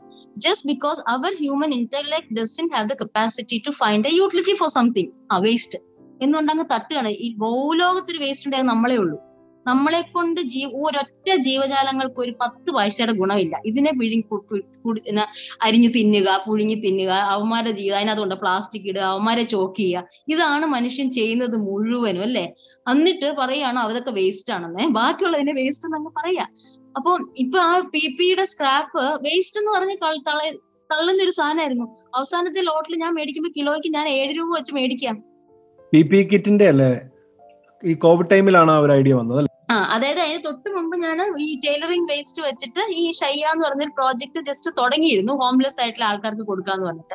അപ്പൊ എന്ത് എല്ലാ ദിവസവും വേസ്റ്റ് കത്തിക്കുക എന്നാണ് ടൈലറിംഗ് ഷോപ്പ് പറയുന്നത്. എന്തെന്ന്? ഈ തുണി അണി കത്തിക്കുന്നത്. എത്രയോ അതിന്റെ ഡൈയിങ്ങിന് വേണ്ടിയിട്ട് എത്രയോ പുഴകൾ മലിനപ്പെടുത്തിയിട്ടുണ്ട് നമ്മൾ അറിയാം ഓരോ തുണി ഒരു ഒരു പെയർ ഓഫ് ജീൻസിന് ഫിനിഷ് പ്രോഡക്റ്റ് ആയിട്ട് വരാൻ ടെൻ തൗസൻഡ് ലിറ്റേഴ്സ് ഓഫ് വെള്ളമാണ് വേണ്ടത്. ഒരു പെയർ ഓഫ് ജീൻസിന് എന്നിട്ടാണ് നമ്മൾ ആ- അതിനെ കുറച്ച് കഴിയുമ്പോൾ ഇത് വേണ്ട ഇത് വേസ്റ്റ് എന്ന് പറഞ്ഞിട്ട് നമ്മൾ കളയുന്നത്. അല്ലെങ്കിൽ ജീൻസിന്റെ മെറ്റീരിയലിൽ ഒരു സാധനം തയ്ച്ചിട്ട് അതിന്റെ ഒരു ഇരുപത് സെന്റിമീറ്റർ നമ്മൾ വേസ്റ്റ് ഇപ്പൊ ഒരു ബ്ലൗസ് പീസ് ഒരു ഒരു മീറ്റർ ആയിട്ടാ പലപ്പോഴും നമ്മൾ റെഡിമെയ്ഡ് ആയിട്ട് അതിന്റെ പീസ് വരുന്നത്. പലപ്പോഴും എൺപത് സെന്റിമീറ്റർ മതി നമുക്കൊരു ബ്ലൗസ് വെക്കാൻ. ആ ട്വന്റി സെന്റിമീറ്റേഴ്സ് ആരും നമ്മുടെ നമ്മളും പോയി മേടിക്കുന്നില്ല കടക്കാരനും അത് വേണ്ട. അവനത് വൈകുന്നേരം കത്തിച്ച് കളയുകയാണ്. മനസ്സിലായി? അപ്പം എത്രമാത്രം ഈ റിസോഴ്സസ് ഉപയോഗിച്ചിട്ടാണ് ഡൈ ചെയ്തും ഇങ്ങനെ ഇങ്ങനെ പൊല്യൂഷൻ ഉണ്ടാക്കിയിട്ടും ഉണ്ടാക്കിയ ഒരു കഷ്ണം തുണിയാണ് നമ്മൾ ഒരു ദാക്ഷിണ്യം ഇല്ലാതെ വൈകുന്നേരം കത്തിച്ചങ്ങോട്ട് കളയുന്നത്. അപ്പൊ അതിന് പകരം അതിനെ ഉപയോഗിച്ച് എങ്ങനെ നമുക്ക് അതിനെ അപ്സൈക്കിൾ ചെയ്തിട്ട് വേറൊരു പേർപ്പസ് അതിന് ഉണ്ടാക്കാം എന്നുള്ളതിലാണ് ഷയ്യ എന്ന് പറയുന്ന ഒരു പ്രോജക്റ്റ് ആലോചിച്ചത്. അത് കഴിഞ്ഞപ്പോഴാണ് ഈ പി പിയുടെ സ്ക്രാപ്പും ഇങ്ങനത്തെ ഈ ഒരു ഭയങ്കരമായിട്ട് വേസ്റ്റ് ജനറേറ്റ് ചെയ്യുന്നതാണ് അപ്പൊ അപ്പൊ ആ സമയത്താണെങ്കിൽ എല്ലാവരും ബിസിനസ് ഒക്കെ മോശമായതിന് തയ്യലൊക്കെ അല്ലാത്ത തുണി കച്ചവടമൊന്നും ഇല്ല. എല്ലാ ടൈലറിംഗ് യൂണിറ്റും പി പിയുടെ മാസ്കും ഗൗണും തയ്ക്കുന്ന മേഖലയിലേക്ക് പോയി കഴിഞ്ഞിരുന്നു. അപ്പൊ അവരുടെ ആകെ ജനറേറ്റ് ചെയ്തിരുന്ന വേസ്റ്റ് പി പി മെറ്റീരിയലിന്റെ ആണ്. അങ്ങനെ ആണ് അതെടുത്ത് ചെയ്യുന്നത്. എന്നിട്ട് പറയാം അത് വേസ്റ്റാ പോലും. അവസാനത്തെ ലോട്ട് ഞാൻ എടുക്കുമ്പോൾ ഏഴ് രൂപയ്ക്ക് ഒരു കിലോയ്ക്ക് കൊടുത്തിട്ട് ഞാൻ മേടിക്കേണ്ടി വന്നു. കാരണം ഈ സംഭവം അറിഞ്ഞു കഴിഞ്ഞപ്പോഴത്തേക്ക് ആൾക്കാർക്ക് മനസ്സിലായി ഇത് വേസ്റ്റ് അല്ല ഇതിന് വിലയുണ്ടെന്ന്. അതോടെ എന്റെ ആഫീസ് കൂട്ടി മിണ്ടാതിരുന്നാ മതിയായിരുന്നു. ഈ ഒരുപാട് മീഡിയയുടെ സപ്പോർട്ട് എപ്പോഴും ഈ നല്ല പ്രോജക്ട്സ് ഒരു ഡിസൈൻ ചെയ്യുന്ന പ്രോജക്റ്റ് വളരെ നല്ലതായതുകൊണ്ട് തന്നെ ഒരുപാട് മീഡിയയുടെ സപ്പോർട്ട് ഉണ്ട്.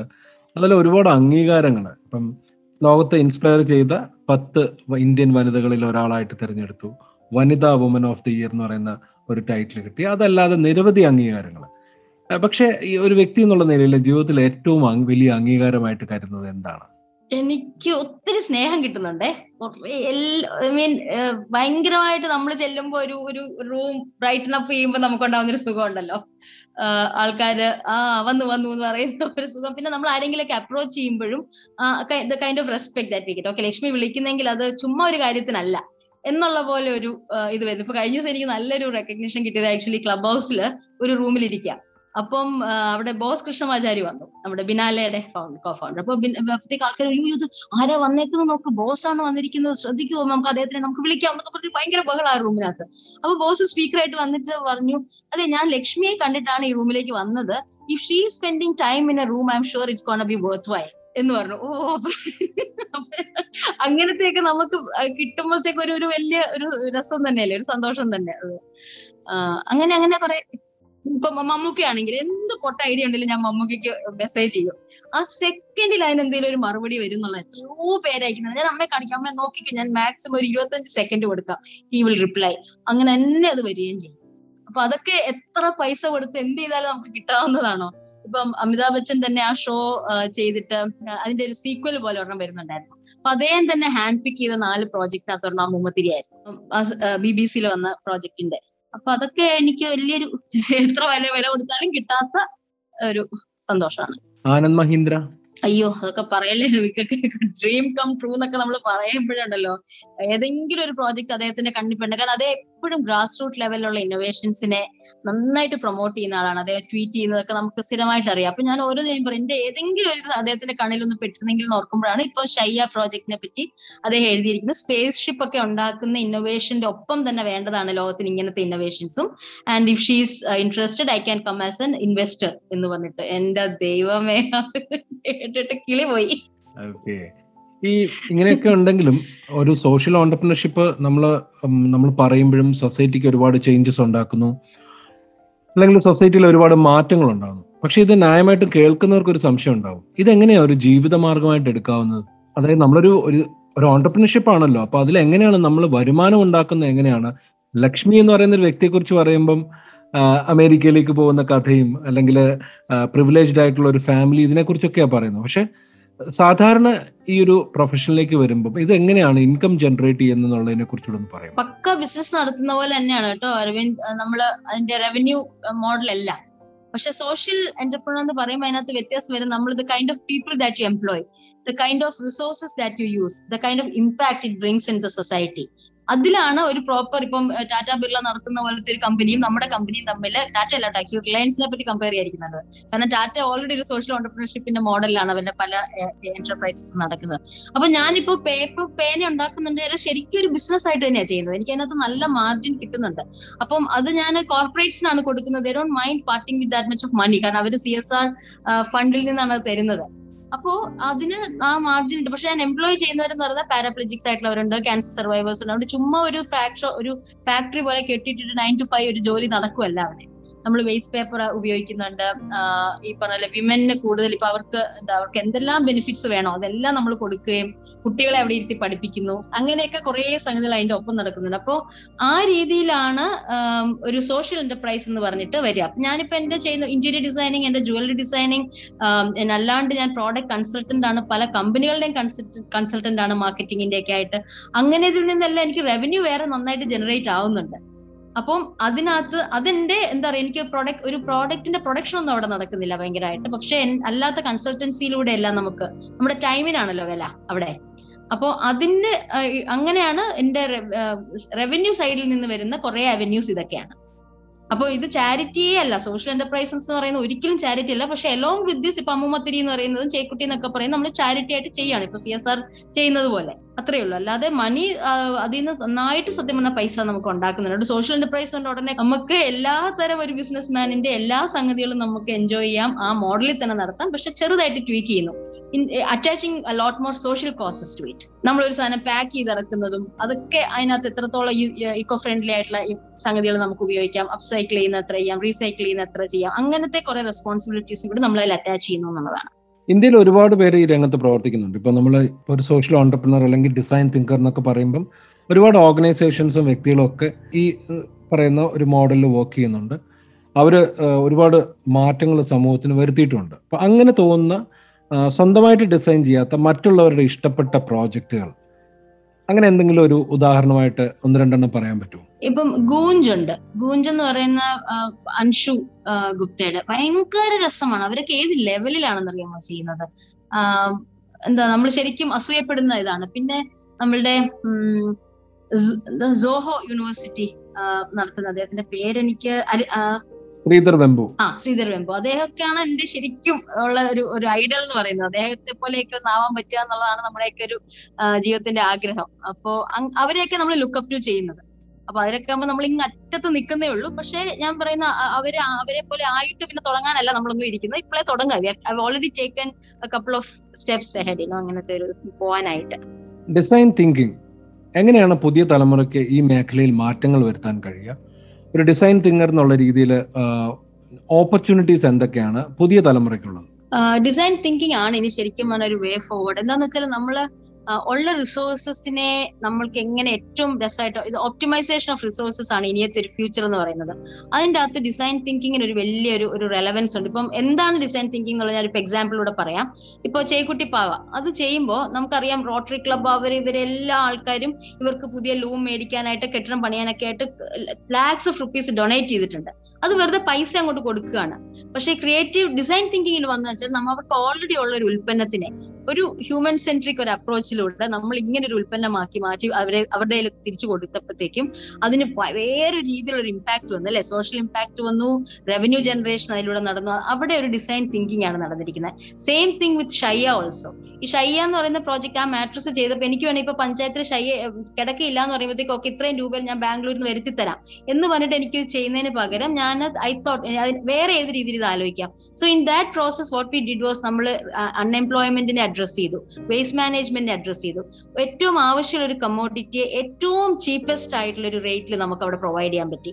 അപ്പൊ അതിനകത്ത് ആ ഡിസൈൻ തിങ്കിങ് അതിനകത്ത് അപ്ലൈ ചെയ്താണ്. വെറുതെ പൈസ കൊടുക്കുന്നതിന് പകരം this is how we approach you know that problem അത് അവിടെയാണ് ഡിസൈൻ തിങ്കിങ് അപ്പൊ ഇനി ഫ്യൂച്ചറിലേക്ക് വരുന്നവരൊക്കെ ഞാൻ ഇപ്പൊ ഒരു ഒരു കസേര ഉണ്ടെങ്കിൽ ഒരു ഡിസൈനർ ഒരു കസേര ഉണ്ടെങ്കിൽ ഒരു കസേര മാത്രമായിട്ട് നിങ്ങൾക്ക് ഉപയോഗിക്കാൻ പറ്റില്ല. കസേര തലയും കുത്തി വെച്ചാൽ മേശയാക്കാൻ പറ്റുമോ നിങ്ങൾ നോക്കിയേ പറ്റുള്ളൂ.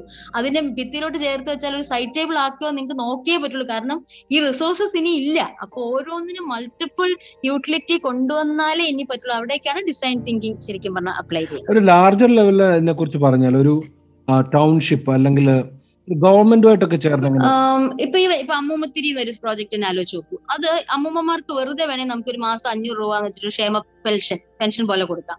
അതിനു പകരം ഇത്രത്തോളം അമ്പലങ്ങളും ഇത്രത്തോളം തിരികളും ആവശ്യമുള്ള ഒരു സ്റ്റേറ്റ് ആണ് നമ്മുടെ. വൈക്കം പോലത്തെ ഒരു അമ്പലത്തിൽ എണ്ണായിരം തിരി വേണം ഒരു ചുറ്റുവിളക്കിന് വേണമെങ്കിൽ അപ്പം ഈ അമ്മൂമ്മമാരെ കൊണ്ട് ആ വിളക്കിന്റെ തിരി ഉണ്ടാക്കിയാൽ അവരെ നമ്മൾ മെയിൻ സ്ട്രീമിൽ കൊണ്ടുവരുന്നു. They are also kind of contributing to the to the financial stream അവർക്ക് ഒരു ഡിഗ്നിറ്റി വരുന്നു കോൺഫിഡൻസ് വരുന്നു അൺടാപ്ഡ് ആയിട്ടൊരു റിസോഴ്സിനെ നമ്മൾ കൊണ്ടുവരികയാണ് അല്ലെ? ഒരു ഒരു മാൻ പവറിനെ കൊണ്ടുവരികയാണ്. അവരുണ്ടാക്കുന്ന എന്താ? ഈ വിളക്ക് തിരി. ഇല്ലെങ്കിൽ ശിവകാശിയിൽ നിന്ന് വരുന്ന ലക്ഷക്കണക്കിന് തിരി മേടിക്കുന്ന നമുക്ക് നമ്മുടെ കേരളത്തിലെ അമ്മൂമ്മമാരെ എംപ്ലോയ് എൻഗേജ് ചെയ്തിട്ട് ഈ തിരി നമുക്ക് ഉണ്ടാക്കാം ഈ പൈസ ഇവിടെ കിടക്കും. അല്ലെ? അതിൽ എത്ര സോഷ്യൽ ഇഷ്യൂസിനെ നമുക്ക് ടച്ചപ്പ് ഓൺ ചെയ്യാൻ പറ്റുന്നത്. അങ്ങനെ നമുക്ക് ഓരോന്നിനും അതിന് വഴിയുണ്ട്. ഓരോ ഇതിനും നമുക്ക് സൊല്യൂഷൻസ് ഉണ്ട് ഇതുപോലെ. ചെയ്യാനായിട്ട്. അത് that is one of the example ഒരുപാട് കാര്യങ്ങൾ സൊസൈറ്റിക്കായിട്ട് ചെയ്യുന്നു. ഒരുപാട് പദ്ധതികൾ വിഭാവനം ചെയ്തു. ഇപ്പോഴും ചെയ്തുകൊണ്ടിരിക്കുന്നു. ഒരുപാട് ജീവിതാനുഭവങ്ങൾ പുതുപുത്തൻ ആശയങ്ങൾ. ഇതൊക്കെ ഒരു പുസ്തക രൂപത്തിൽ എന്ന് കാണാൻ പറ്റും.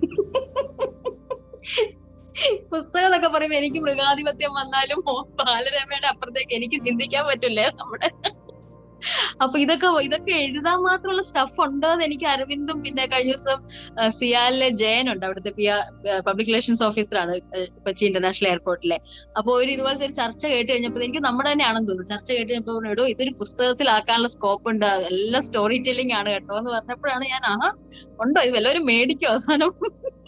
അപ്പോ നിങ്ങളൊക്കെ പറയുമ്പോ അതിനകത്തൊരു പ്രതീക്ഷയാണ്. ചെയ്യാം. ഈ എങ്ങനെയാണ് ഈ പ്യോർ ലിവിംഗ് എന്ന് പറയുന്ന ഒരു ഓർഗനൈസേഷൻ അല്ലെ ലക്ഷ്മി മേനോന്റെ ആശയങ്ങളെ ശ്രോതാക്കൾക്ക് എങ്ങനെയാണ് സപ്പോർട്ട് ചെയ്യാൻ പറ്റുക? ഉം, പലതും ആക്ച്വലി ഞാൻ ഇത് ഓപ്പൺ സോഴ്സ് ആയിട്ടാണ് ഇട്ടിരിക്കുന്നത്. എന്റെ അടുത്ത് വരേണ്ട കാര്യമേ ഇല്ല ഇവർക്ക് ഒന്നും ചെയ്യണം ഇപ്പൊ അമ്മുമത്തി എന്ന് പറയുന്ന ഒരു എക്സാമ്പിൾ പറയാണ് ഇപ്പൊ അരവിന്ദിന് വേണ്ടി നിങ്ങളുടെ ഒരു നിങ്ങളുടെ ഒരു ഹൗസിംഗ് കോംപ്ലക്സ് ആണെങ്കിൽ ഒരു ഒരു അപ്പാർട്ട്മെന്റ് കോംപ്ലക്സ് ആണെങ്കിൽ അവിടെ വയസ്സായിട്ടുള്ളവരുണ്ടെങ്കിൽ നിങ്ങൾ അവരെ കൊണ്ട് ഈ തിരി ഉണ്ടാക്കിക്കണം. എന്നിട്ട് നിങ്ങൾ തന്നെ അവിടെ മേടിക്കണം. എന്നിട്ട് അടുത്തുള്ള ഒരു അമ്പലത്തിലെ നിങ്ങളുടെ ഫ്രണ്ട്സിന് നിങ്ങൾ അവരുടെ അടുത്ത് മേടിച്ച് സപ്ലൈ ചെയ്യണം. മനസ്സിലായോ? അപ്പൊ അവർക്ക് ഇപ്പൊ വരുമാനം ഉള്ള അമ്മമാരുണ്ട് പക്ഷെ അവരായിട്ട് ഉണ്ടാക്കിയ ഒരു പത്ത് രൂപ എന്ന് പറയുന്ന അവർക്ക് വലിയൊരു ഒരു സംഭവമാണത്. ഏഹ് അപ്പം അങ്ങനെ ഓരോരുത്തർക്കും ചെയ്യാൻ പറ്റും. ഇപ്പൊ പേന ആര് വേണമെങ്കിലും ഉണ്ടാക്കിക്കോട്ടെ. എന്നെ റീച്ച് ചെയ്യേണ്ട കാര്യം കാരണം ഇഷ്ടം പോലെ ഡെമോ വീഡിയോസ് ഓൺലൈനിലുണ്ട് ഷയ്യ ഇത് എട്ട് കൺട്രീസിൽ നമ്മൾ ട്രെയിനിങ് കൊടുക്കുന്നുണ്ട്. അത് ഷയ്യ ഡോട്ട് ഐ എൻ അതിന്റെ ഡെമോ വീഡിയോസ് ഉണ്ട്. ഞാൻ നിങ്ങൾ എന്തിനാ എന്നെ കോൺടാക്ട് ചെയ്യുന്നത് സോൾ ദർ ഇത്തിരി മുടി പിന്നാൻ അറിയാവുന്ന ആർക്കും ഒരു ഷയ്യ ഉണ്ടാക്കാം.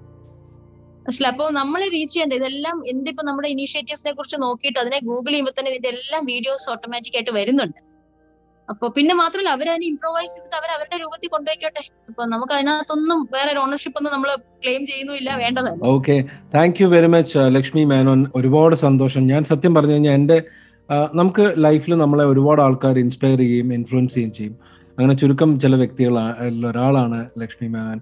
കാരണം നമ്മൾ ഒരു ഒരുപാട് കാലമായിട്ട് ഫോളോ ചെയ്യുകയും സംസാരിക്കണമെന്ന് ആഗ്രഹിക്കുകയും ഈ പോഡ്കാസ്റ്റിലേക്ക് ഒരു അതിഥിയായിട്ട് കൊണ്ടുവരണം. ഈ ഒരു കാര്യങ്ങൾ ഒരുപാട് ആൾക്കാർക്ക് കേൾക്കാൻ പറ്റണം. അല്ലാതെ തന്നെ മീഡിയയിലൊക്കെ വായിക്കുന്നതാണ്. പക്ഷെ ഒരു പോഡ്കാസ്റ്റ് ഫോർമാറ്റിൽ അത് വരുമ്പം ഒരുപാട് ആൾക്കാർക്ക് അത് കേൾക്കാൻ പറ്റുക അതിൽ നിന്ന് ഇൻസ്പയർഡ് ആവുക.